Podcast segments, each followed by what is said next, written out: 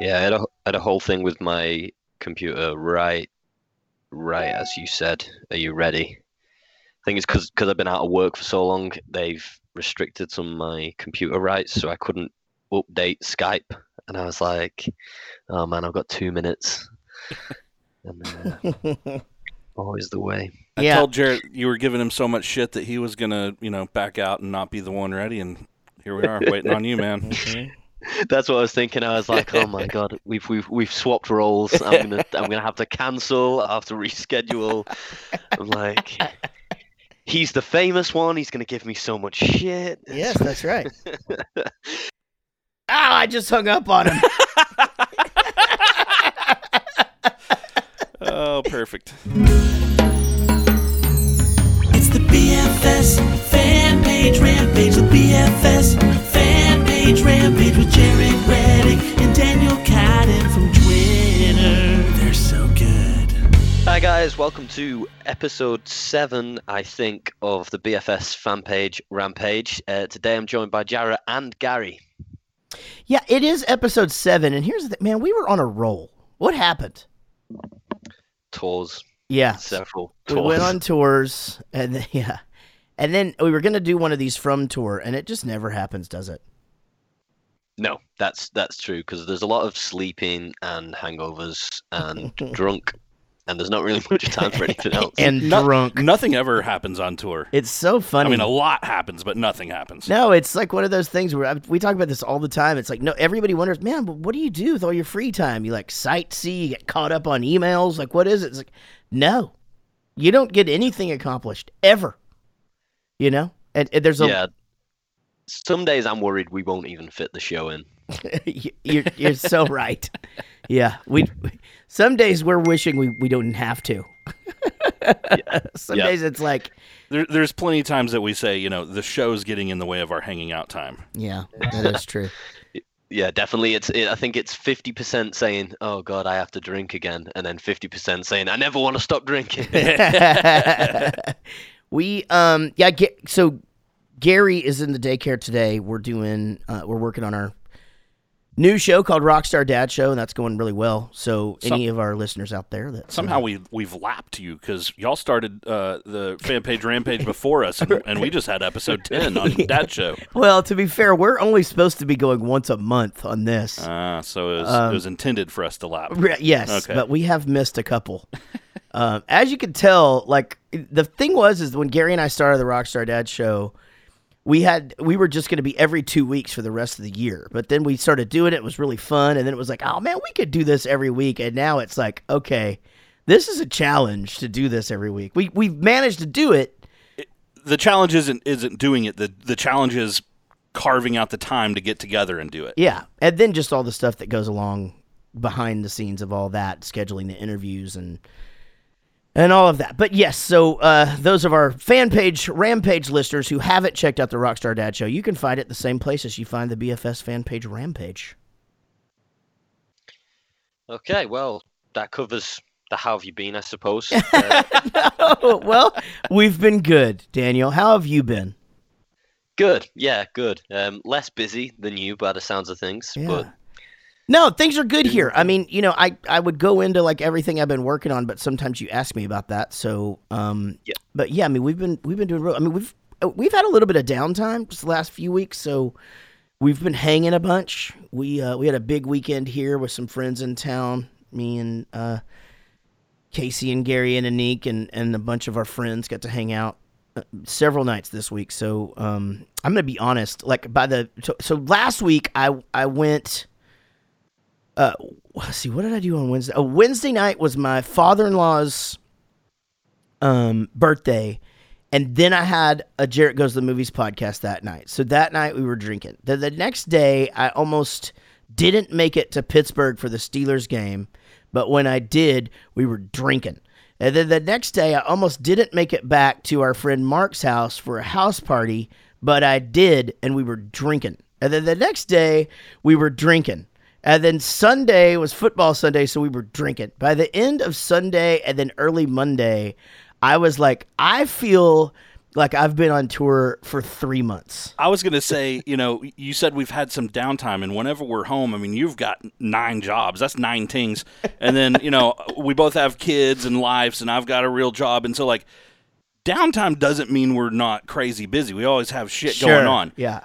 And normally it's like, okay, you go on tour and, and, you can kind of turn your mind off on some of those things, you know, because you're just on tour. And normally on tour, we're drinking. Yeah. But totally. But you were doing all the drinking while we're home too. But dude, I mean like marathon shit. Yeah. Like the two weekend nights here, this never happens. But like we went till 3:30 in the morning both nights. Like if you're on a tour bus, that's normal because you're just going to sleep all day the next day. Yeah. No, I have a 6-year-old that expects a blueberry muffin around 6:30 a.m. no matter what time I went to bed. You know what I mean? I mean, he doesn't give a shit. like to him, he, it's just a normal day. You know? Yeah, that's that's how that's how tour works for us that aren't in the band. Is like, I you know I drink till three thirty in the morning with you guys, and then Timmy wants a blueberry muffin at six thirty. it's It's so very true. so very true. But we've been good, man. Things have uh, things have been good and and rocking along, man. Excited to get back over there soon. awesome. Um, so yeah, as you just said, latest news to talk about. Is there anything going on? What has been going on? What is going to be going on? Well, I mean, right away we've got this tour coming up with Patent Pending, uh, called the Almost Christmas Tour.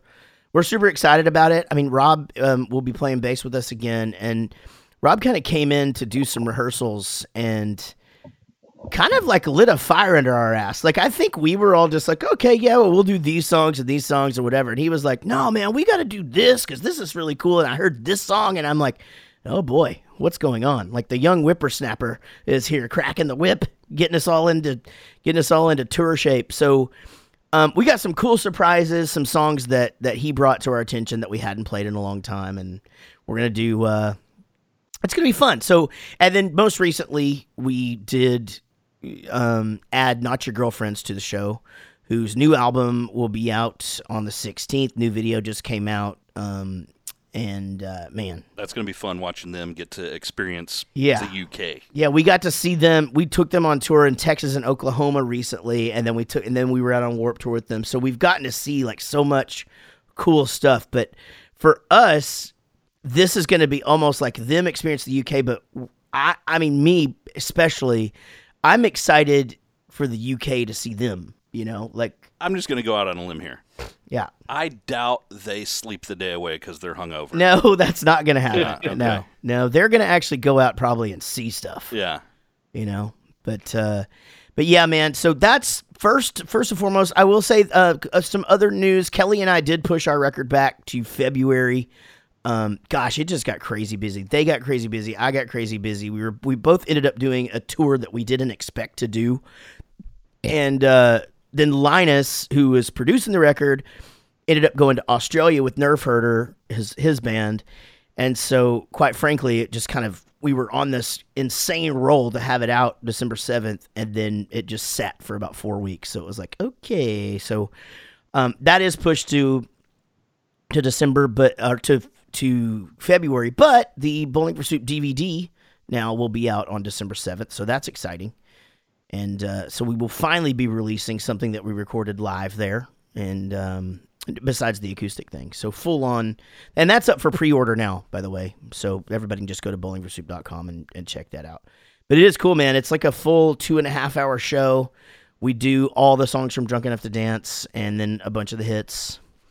And uh, news-wise, I mean, gosh, I don't know if there's anything else. I mean, that's that's a lot.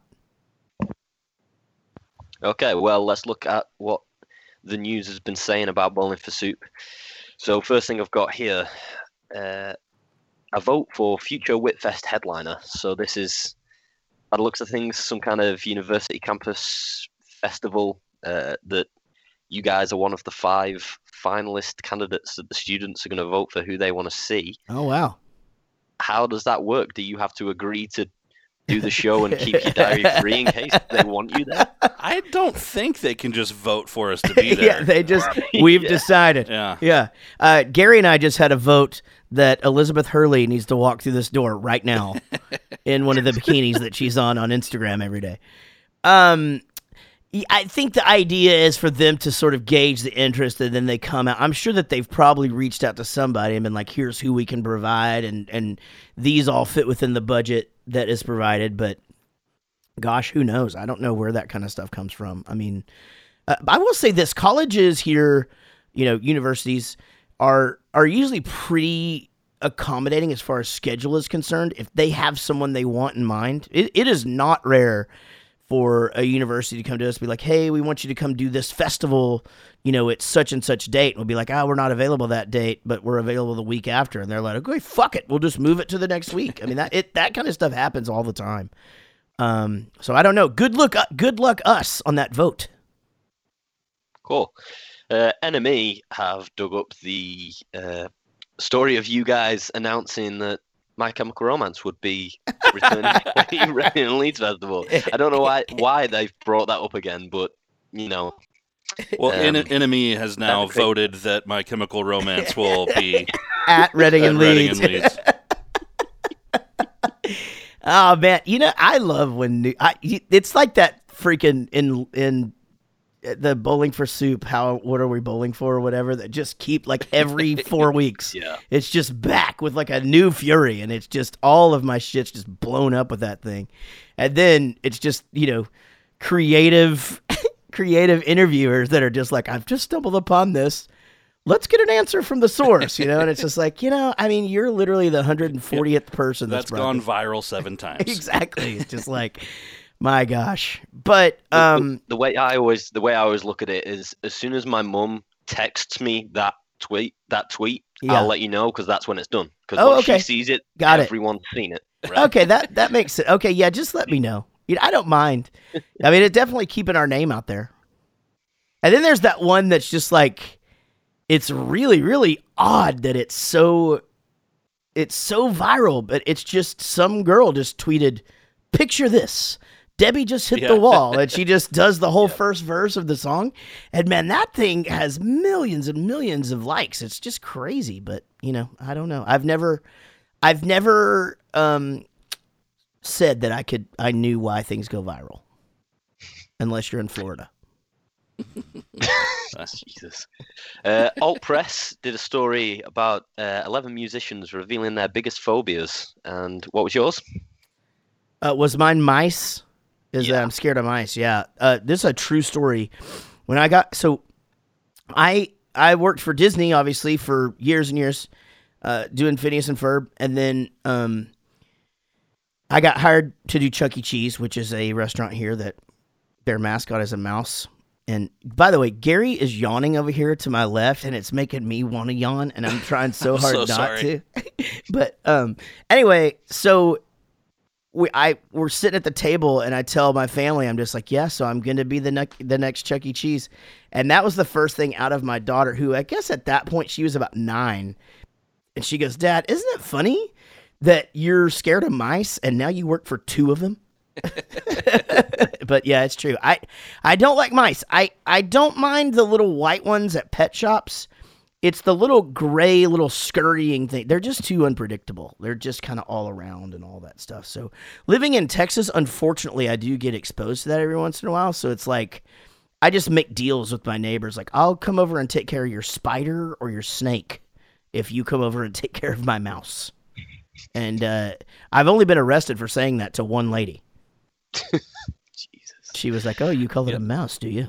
I was going to say that, that along, that's along the lines of whenever I was heading over here, you're like, just meet me upstairs. I know, dude. I'm so glad you took it like that because I almost, I almost wrote, "Just meet me upstairs, big boy," but I didn't know. Like it's early in the morning, kind of, you know. So I was driving, or I would have Yeah. re- replied yeah, accordingly. I really was like thinking when I wrote that, I, I was, I thought, man, he's gonna because the way that my studio is, is it's upstairs, and so like if somebody rings the doorbell, I have to like come on this intercom and tell them to come up here. So I just text and say, "Come on up," but um, maybe I should reword that. We'll just see what happens next time. I don't want you to like come in here expecting something that you're not gonna get. Well, I did fumble with the uh, the doorknob before I walked in. I wanted, you know, wanted to make sure you knew I was coming in. Okay, and the last story we have, not really anything to comment on, but uh, YouTube Music, which I guess is the new name of Google Play, has introduced search via emoji. So now, and the example this article has given is if you type a bowling emoji and then the number four and then a soup emoji, then Oh, that's wow. your search and it'll return bowling for soup. That's So that- cool, but it seems like a lot of work. Yeah. Yeah, there's absolutely no reason to to have that. I, don't could type bowling for soup so benefits fast. Yeah. It's just cool. I, I will tell you this that, you know, from our standpoint, just anytime you're included in something like that, it just, you know, it took someone sitting there thinking about it and being like, what's the best one that we could think of or whatever and actually put that out. You know, I mean, that, that feels pretty darn good, you know? Yeah, that's it. There's there's literally like of all the music in the world, there's two examples, and one is Bowling for Soup, and the other one is Hit Me Baby One More Time. So if you type a baby emoji and then the number one, which I think there's something kind of copacetic about. The fact Yeah, find right? Bowling for Soup either way. That's funny. So that concludes uh, the news. And next thing is this day in Bowling for Soup history. Now, today is the 13th of November, and I dug through Facebook to try and find anything that happened.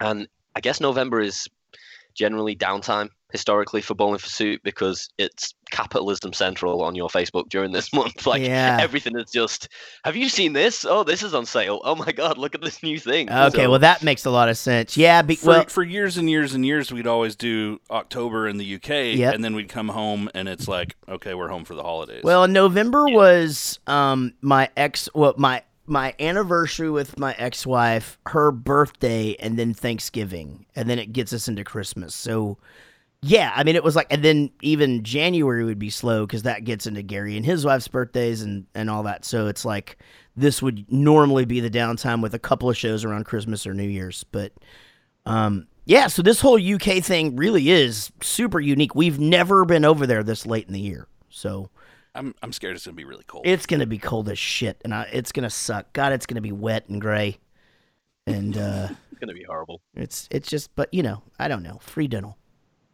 Isn't Yeah. wet and grey your favorite online category? That's Hi-yo! ding ding ding ding ding ding ding ding ding ding ding ding ding ding. I did not expect you to come out with a whippersnapper today, Daniel. Good one. And yes, so. Uh, if we're pushing it, this day in Bowling for Soup history, 13th of November 2015, you posted about a Bowling for Soup karaoke contest where the winner got to have dinner with Bowling for Soup backstage on the How About Another Round tour. Do you remember that? Was that super weird or? Uh, it was weird. I do remember it uh, because of the way that it worked out. Um, it hap- we had we did it at in Newcastle, and I don't know if you specifically remember the dressing rooms in Newcastle, Daniel, but it's like the tiniest little rectangular room Oh yeah, that's and horrible. it's like one. none of the other bands have any room either. So like it's just like even your stuff takes up like half the thing, and then there's two of these couches that like aren't big enough quite for two or three people. They're Four, four people can uncomfortably sit. yeah okay that make yes total in Yeah, the room except for where Chris Burney sits in front of the table. Well, Right, that's four fine. people can Okay, uncomfortably okay, sit. got it, got it. um, but no, we had um, gosh, and I think this guy, I think the guy's name's Robert. His name's Robert, and I think he's on the. I'm pretty sure he's kind of grown up because this has been a few years ago. What what did you say? What year it was? Uh, yeah, tw- uh, it would have been the How About Another Round tour 2016. Yeah, so it's been a couple of years. Um, yeah, him and his little brother won the won it, and uh, they came backstage, and we had uh, McDonald's, and so uh, I believe Well, it was. we ran out of time, so we couldn't go anywhere. So we'd send. That's out for correct. Yeah. McDonald's, So we yes, so we didn't we didn't have time to go anywhere, but we did have a meal.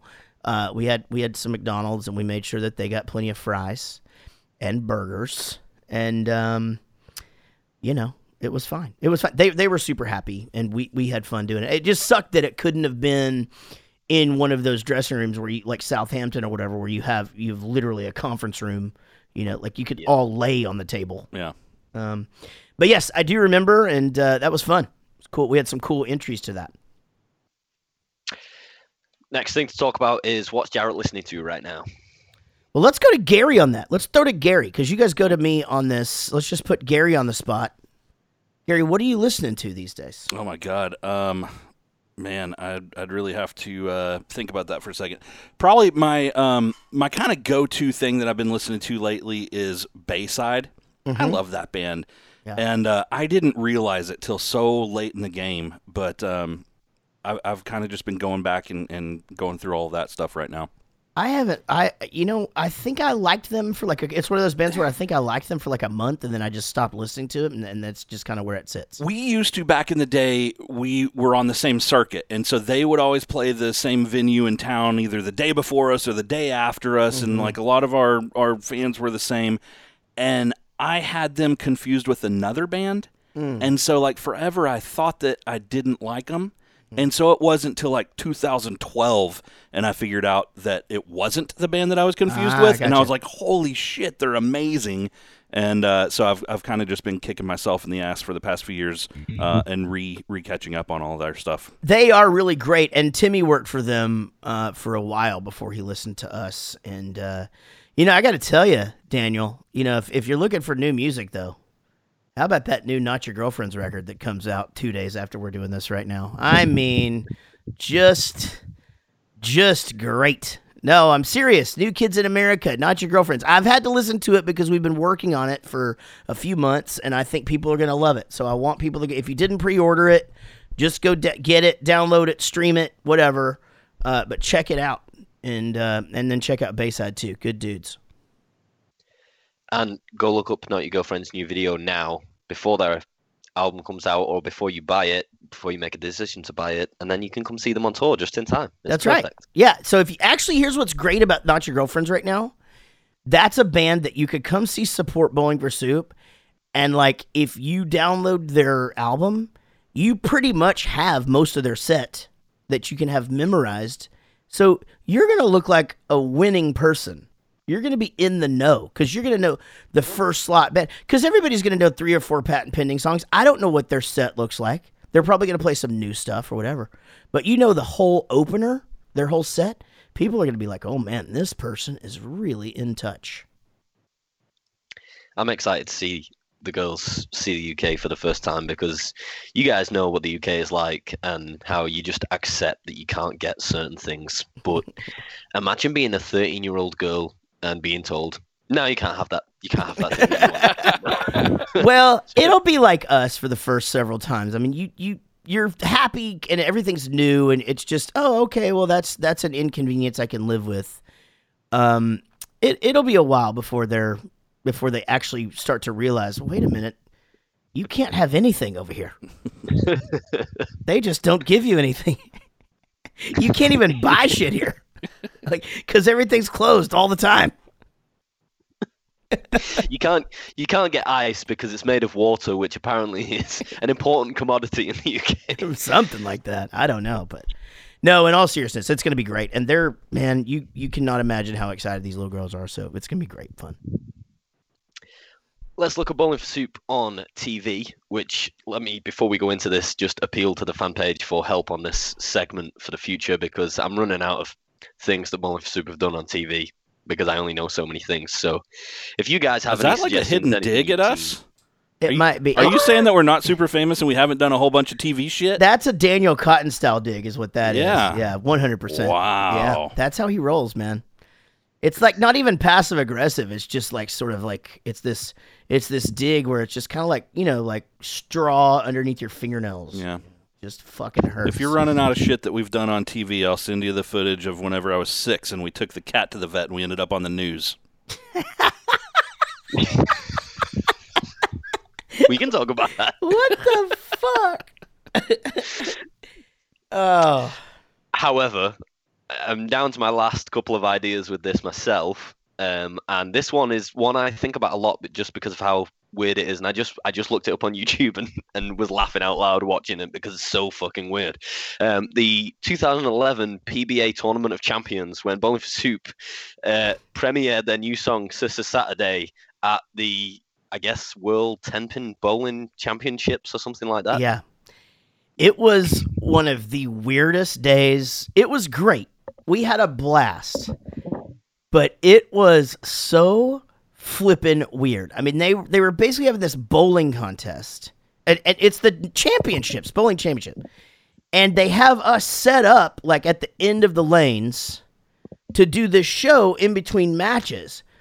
But it's not. There are a couple of Bowling for Soup fans there, by the way, and that's the weird thing about the television thing. And not even just a couple. They let us. They gave away tickets to like fans who like applied for them. So there was like a whole section of Bowling for Soup fans that were into it. But when you watch it on the TV, they are showing the bowling fans who literally are holding their ears. It's like old ladies who are, uh, uh, they're- I'm- and I and I'm not misusing the word literally. They're literally holding their ears. Like we're they they could not be more just offended and bothered because we're there. And all of that stems from just the fact that the guy who's in tu- who's like the head of the bowling league for not for the reason you would think because our name's Bowling for Soup. He just likes our band a lot and just would uh, and always tries to hire us to do shit. And man, but I mean, bet we we had an amazing weekend. Amazing. They treated us so great. They put us up. In fact, I mean, our crew were stoked because a couple of them hadn't showered in a few days. I remember that. Remember Tony like went went Oh man, we had amazing hotels and Yeah. and they had an amazing cool little area. We had like our own private bowling alley. That's right. Yeah, we had our own private bowling alley with just coolers and coolers of beer, and I mean that's just it. The one thing about bowling, it's it that's unlike NASCAR is they they don't give a fuck. They just let you drink. There's definitely drinking in bowling. yes, for sure. But um, if you if you remember, th- my son was born like two weeks before this. that sounds right. Yeah. And so we flew in to do this show, and we flew in the night before, and then the show was, you know, noon or something the next day. And then as soon as we were done, I, I jumped on a plane and flew back home to go, you know, be home with family. This is the first time we were ever in Vegas where after we did sound check the night before, Jarrett's like, all right, let's go do this. I'm like, I'm going to the hotel room and going to sleep. yeah, that did happen. The first time I was ever in Vegas where I didn't go have yeah, a great time. go have fun. Luckily for me, my friend Greg had flown in for that. Yeah. Remember, and uh, so I was entertained.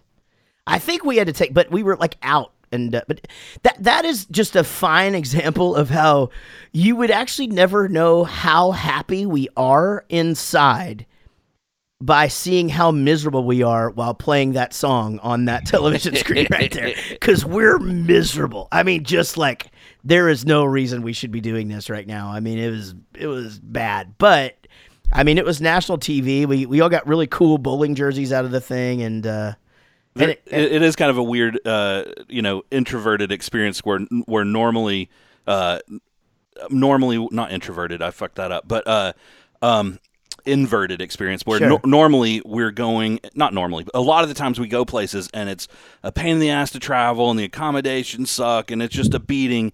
But the show is a blast, And- Right, And, it's yeah. like, okay, this forty-eight hours is going to suck, but this hour is going to be fun. And it was just the exact opposite. Totally. the show was miserable, but it was a fantastic trip. yeah that juxtaposition of like where it, it- and and and actually normally when we're doing television it's pretty fun because it's like it's they're they're all different. This was miserable because they weren't set up to do it you know? It was just the whole thing. But again we only played three songs. Yeah.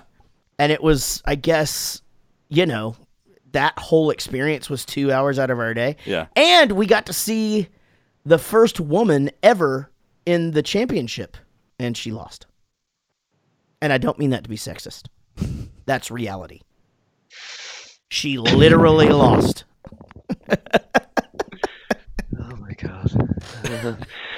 um, yeah, if you guys haven't seen that, please go. It's on the whole thing's on YouTube. The 2011 PBA Tournament of Champions. Please go watch that and look out for the guy in the audience who does not look up from his phone one time on, on You- national there is a there is a gray haired lady on there that is literally has the biggest frown and just look of terror on her face. I and here's the thing, I haven't seen this since since then, and I'll still never forget it. It made an impression. Yeah, because people were texting or calling and saying, "Oh my god, that had to have sucked. That was terrible. Like the audience was so miserable." And I'm like, "Wait a minute. No, there was this whole they brought in a whole like a hundred it had to have been a hundred. Yeah. Bowling for Soup fans to like hear this debut and be there and watch the thing or whatever. They just didn't show them. They just didn't show them. it's unbelievable. It's one of my favorite things to watch. Really is. Uh, let's talk about the story behind the song. Uh, this was voted for by the fan page. They want to hear about uh, "Why Don't I Miss You." Oh, that's a cool one, and uh, I will tell you why. Um, a, it's just great. I wrote that song with Stacy Jones, who is this week's guest on the Rockstar Dad Show, Things are just lining up. episode ten. Uh, so you get to hear about his whole um, dad experience and how he's been famous three separate times, which is crazy.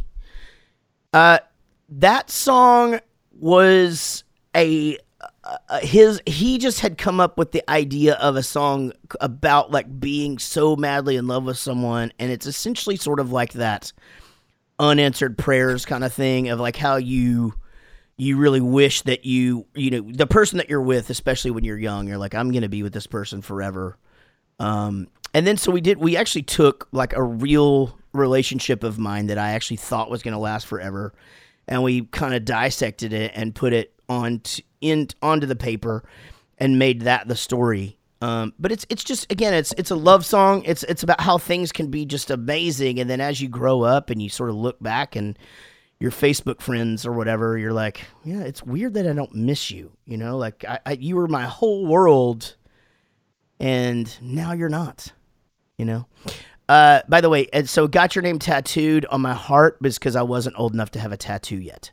Um, so that's where that line came from. And uh, but yeah, so uh, back at Rider High is actually where I went to high school. Uh, Wished on Stars in the Texas Sky. Hold on, I'm I'm actually doing the thing, Daniel, where I have already started talking about the song, and then I look up the lyrics Yeah. so that I can talk about it. But I'm not gonna really edit this one very much, so I'm really trying to kill time.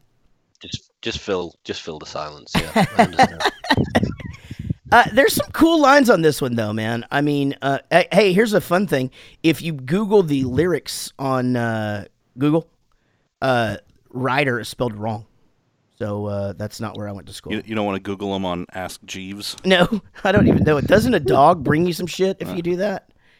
Um, but yeah, a cool little throwaway line. We're back in black when we were hand in hand, uh, two young kids like Jack and Diane. Um, you know, it's that's kind of one of those things. Uh, I I love the uh, maybe I was too high, maybe I just sobered up too soon, and you're still on the dark side of the moon is like one of my favorite lyrics that that Stacy and I ever wrote for sure. Um, but yeah, man, we kind of were king and queen of the town in our in our eyes, and you know, they we just it, it we didn't make it. So uh, that's a good thing because I'm super happy now, Daniel. So you know, I don't know why you continue to bring these memories up every time I talk to you. You know, like every Oh, time I talk yeah. to you, you're just like, "Hey, tell me about another one of your breakups that you had." You know, Listen, dude, I didn't write these fucking songs. It's not, it's not my fault. Uh, it's a great tune. Um, and another one where I, I didn't really used to be that comfortable with the tenor of my voice when I sing low like that.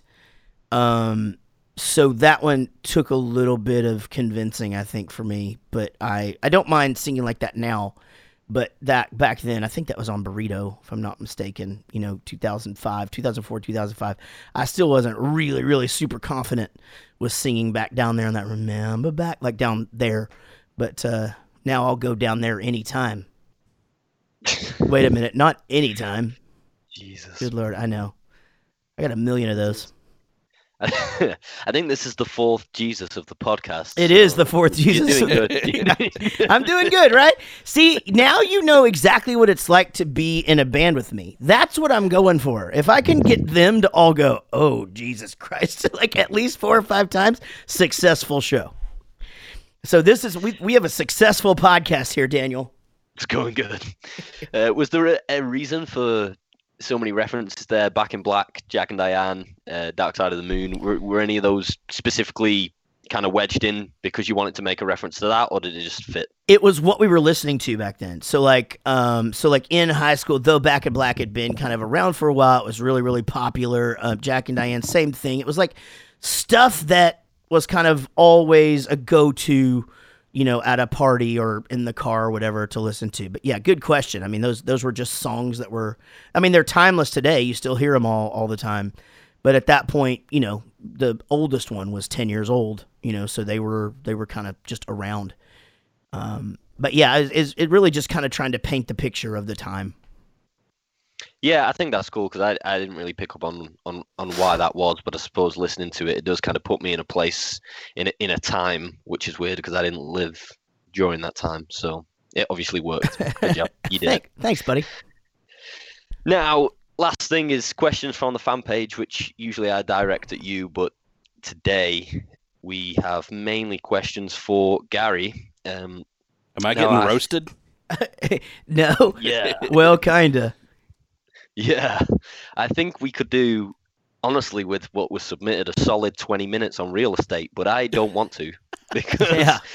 that's not what this podcast is about. That's a different podcast, and you guys can go and find a real estate podcast if you want, but that's not what that's a not what we're them. trying to do here.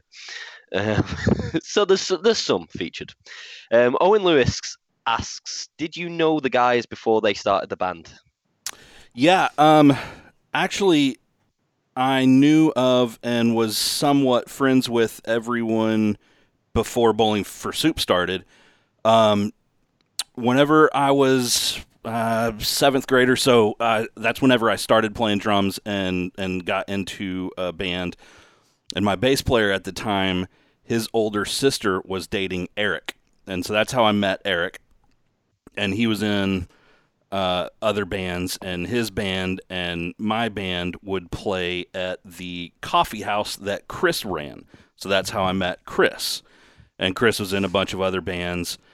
And uh, from playing at that coffee house, that's also how I met Jaret. Uh, he, his bands were playing there, and uh, I would always go watch them. So we all knew each other from the music scene. Uh, even though I'm I'm a lot younger than the guys, I just kind of knew them all from from that whole scene. it gets so crazy you almost have to draw it because Lance was also in a band with Chris and Eric, and then he sat in with the band with Chris and Eric, and me and Lance were in a different band. Yeah, And then before I asked Chris to be the guitar player in Bowling for Soup, I actually asked Gary's guitar player. yeah. Uh, so yeah, I mean, it was definitely a very small, um, especially this day and age in that town. I mean, they've got a big music scene now, but it was a very small music community, and we, you know, Yeah. good stuff. Let me just point out that little uh, dig that Gary just made there. Even though I'm a lot younger than Well, the rest of the. I, I, I noticed that whenever I said it, I didn't mean it that way, but at the time it was weird because I was 13, 14 playing in a band, hanging out with, you know, 19 to 23 year olds. That's Yeah. weird. And so that's why I was pointing out that I was younger. I mean, now it doesn't make a difference. I'm 40, Jaret's 46. You know, I mean, Yeah. that's a lot different than uh, 14 and, you know, 20. Yeah, definitely. I mean, well, you know, I mean, to put it in perspective, Chris is ten years older than Gary. That doesn't matter now, but back then it seemed like a lot. You know, I mean, it was. Yeah. Again, we were we all could drive. We all could buy them beer when they started driving. Yeah. Not ever at the same time. But I mean, it, I guess why it was weird is is um, not so much Jaret, but Eric and Chris. Like, I would see them socially, you know, like out and about town, and we would hang out, and you know, because we were all in the in this kind of music scene. So that's why I was kind of just pointing out um, the age difference. I don't know. Yeah, that makes sense. It's like when you're dating someone and it's fine if you're 40 and 46, but if you're 13 and 20, then It's a, yeah, that's weird. frowned yeah. upon Yeah. for sure. Definitely, especially if you started when you were like, you know, seven and thirteen.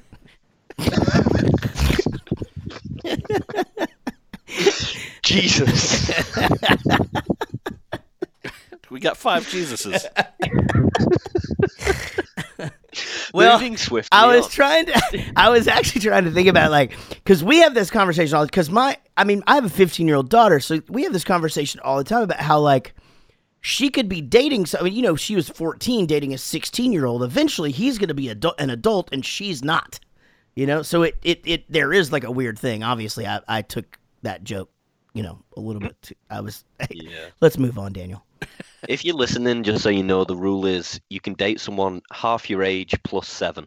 That's the rule. And and if you go outside of those boundaries, then you broke the rule.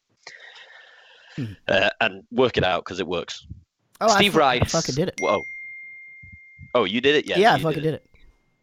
Steve Rice asks, "How do you balance the band, your family, and real estate?" Um, it's it's a struggle. I mean, there's times where it's kind of living double life. You know, I mean, it's um the the weirdest part of that is whenever we're home for a while, we kind of get into a domesticated role where you know I'm dad. I'm putting my son to bed every night. I'm waking up in the morning, taking him to school, going to work, and that's the routine, right?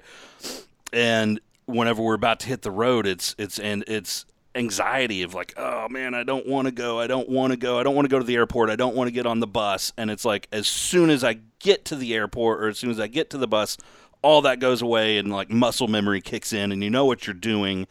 Um, and there's a couple of days transition or whatnot, but I mean, it, it really does just kind of kick in. And then that same transition happens whenever you get home because you've been staying up all night drinking with your friends, and then all of a sudden it's like, oh, I got to wake up at you know six to go take my son to school. So there's there's transitions. That's really the harder uh, hardest part because it's not like I'm I'm doing all of those things at the same time. When we're on tour, I'm obviously not being the dad and whatnot.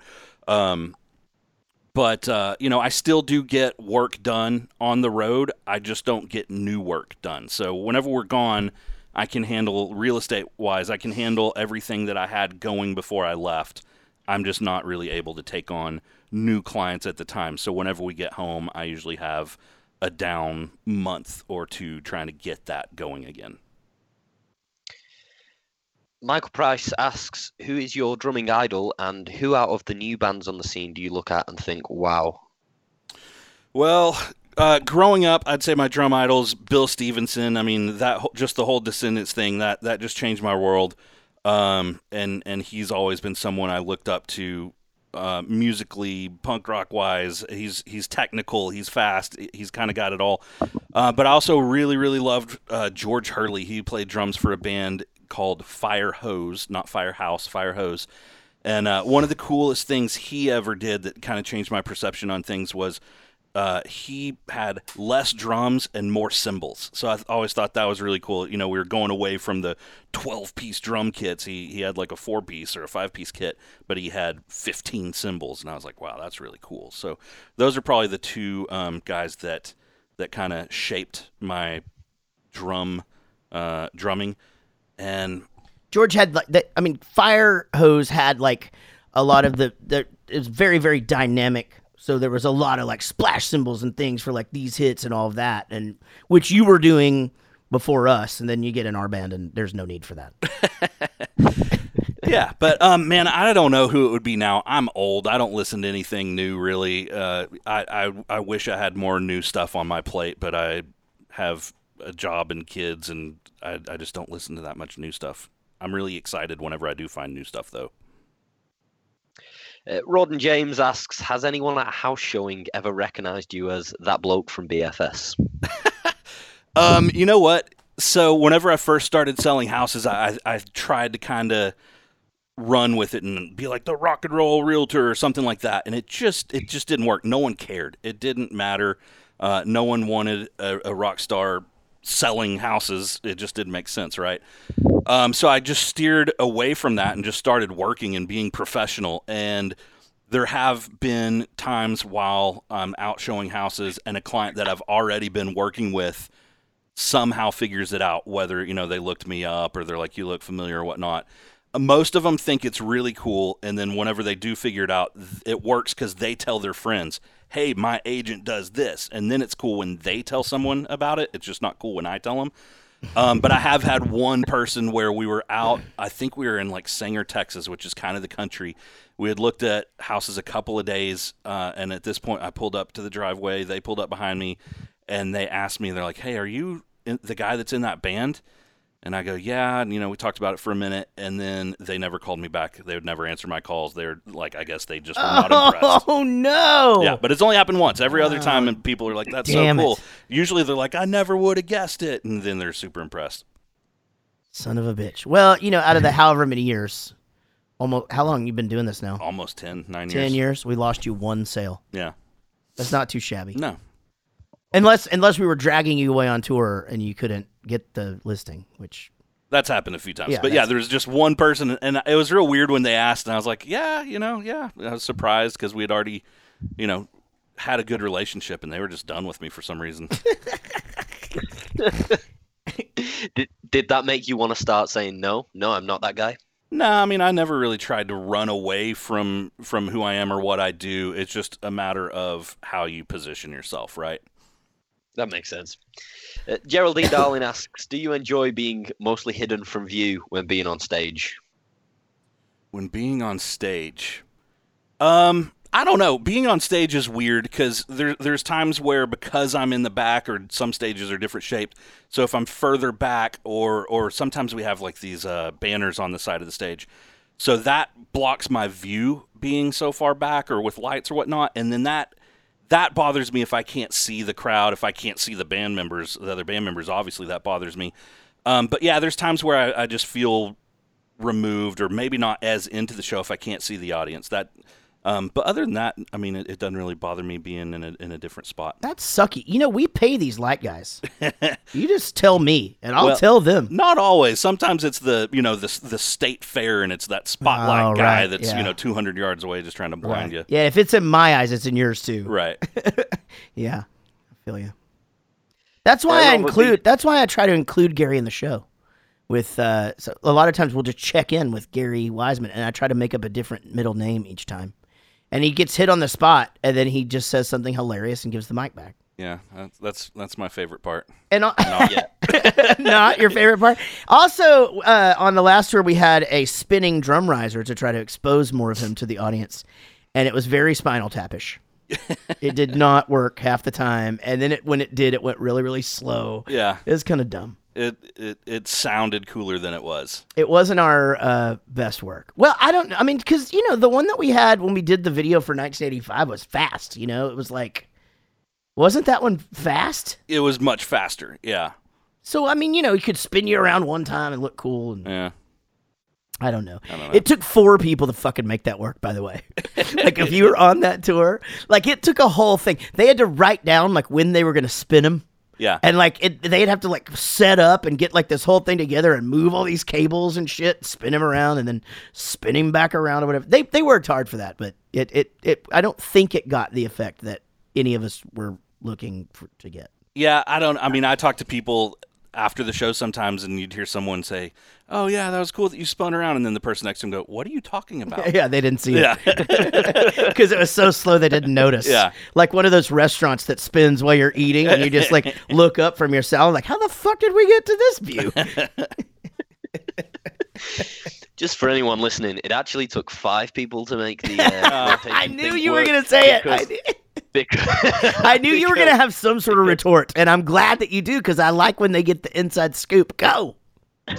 because uh, in in some venues the hardest the hardest job of the day is finding a fan that can be pointed at Gary because you know he is the person in the band who actually has to do work and um You hear that? You hear that? So there's a Daniel Cotton dig.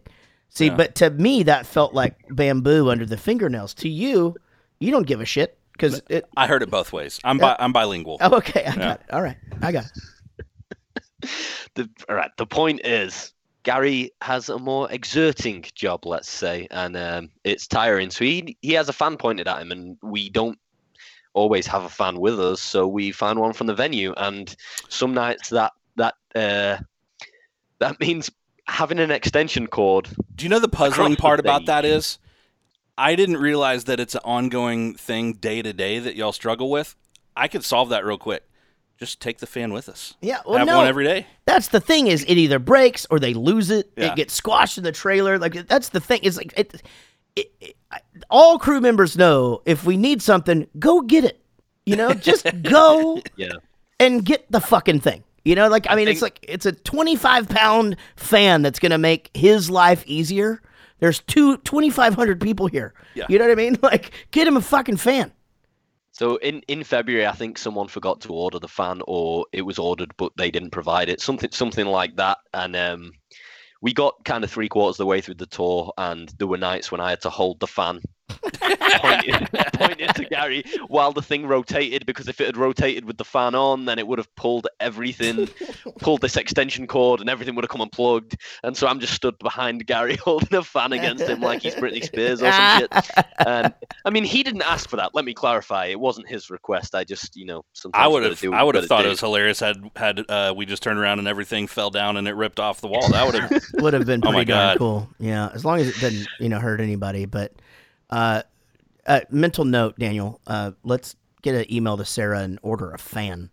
Yeah.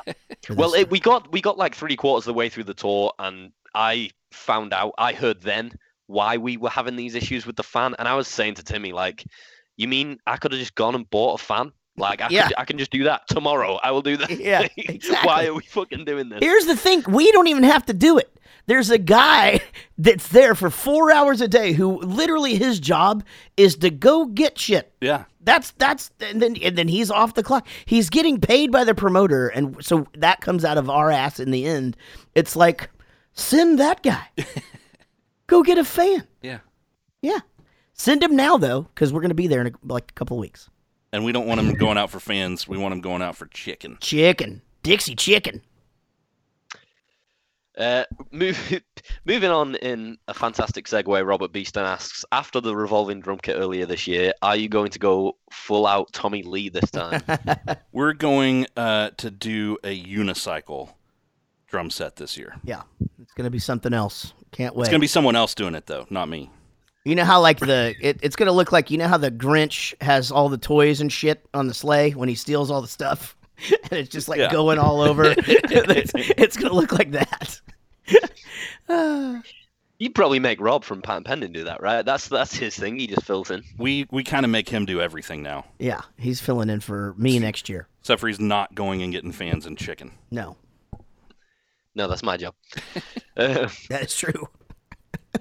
I am sorry to this person if I pronounce your name wrong. I've even Googled it, but it didn't help me. Um, Stain de Vries asks, when you started the band or when you joined the band, how long did you think the band would last, honestly? You and I were talking about this just the other Yeah, day. Yeah, we just had this conversation.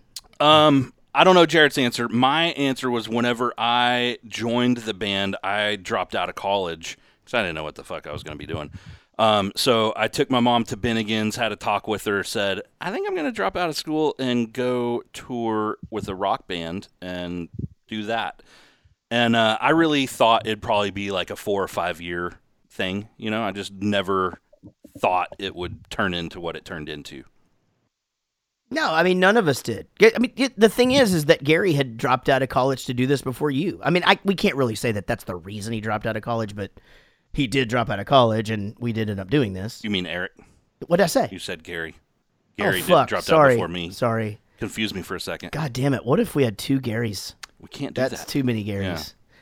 Um, yeah. So Eric had dro- Eric dropped out of college to do this as well, but th- so yeah, I think it's it. That's such a complicated thing, but it, it is interesting just to hear your response. But yeah, to do it four or five years and go back to school, and that was part of my pitch to you too. Was just like, dude, I know you definitely not going to be able to do this and school, but dude, you can always go back to school. Well, and I mean, I don't think realistically, you know, a, a realistic view, anyone's like, yeah, this is going to be a 30 year career. Sure. You know, it's Yeah. like, hey, we're going to go do this as much as we can, see how far it goes, and have fun. And that was it. It was fun, was the goal. There was never any promises of like a long term thing. It was like, hey, we're on to something. You know, let's go do it for a little while. Yeah. and uh, you know here we are going to be uh, most likely going to be singing fart jokes at 50 and that's going to be the name of the album fart jokes at 50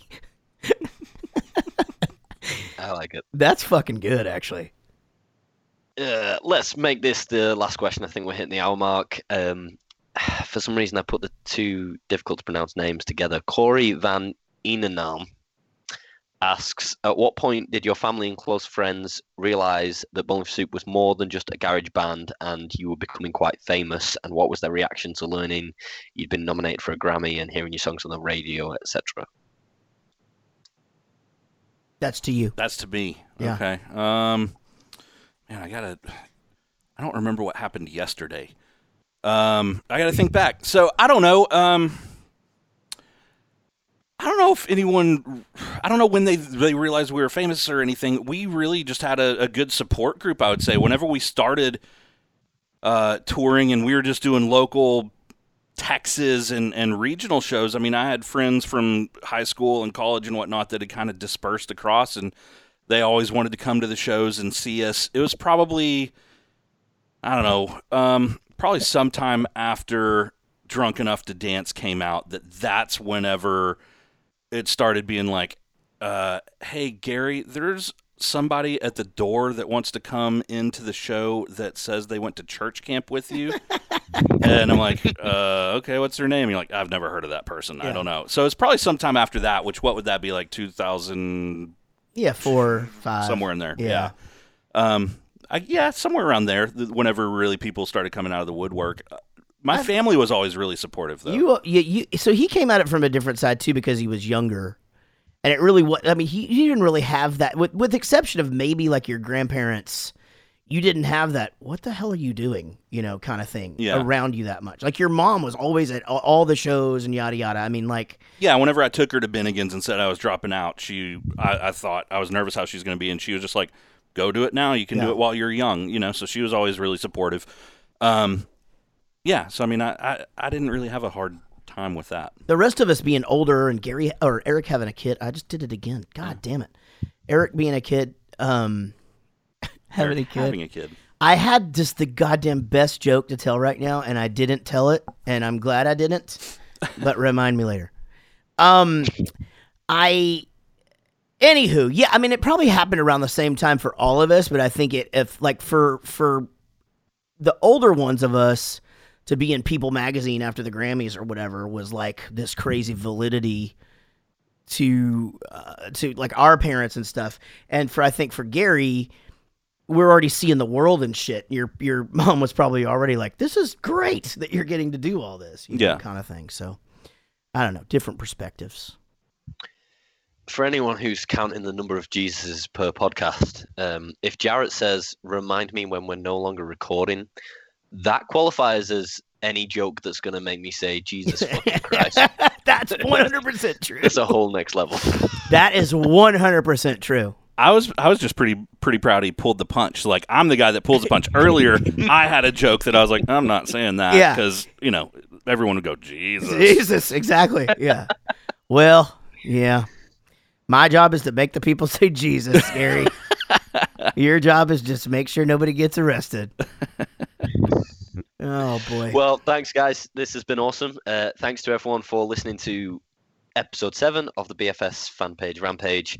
Uh, please go uh, look me up on Twitter. I am Daniel Cotton. Um, look up my blog, Daniel Cotton from Twitter, all one word. And because we're about to go on tour uh, two weeks yesterday, um, please go Google all one word Daniel Cotton on tour, and you'll find my tour blog where I talk about all of the Jesus fucking Christ jokes that Jaret makes. Bowling for Soup. bowlingforsoup.com is your ticket to everything Bowling for Soup, but you guys already know the best fan page in the world. Almost 5,000 members, five years. Holy crap. You guys are the flipping best ever. And thank you to each and every one of you guys. Go check out the Rockstar Dad show, though. Please, please, please go like our socials. BFS fan page rampage. The BFS fan page rampage with Jaret Reddick and Daniel Cadden from Twitter.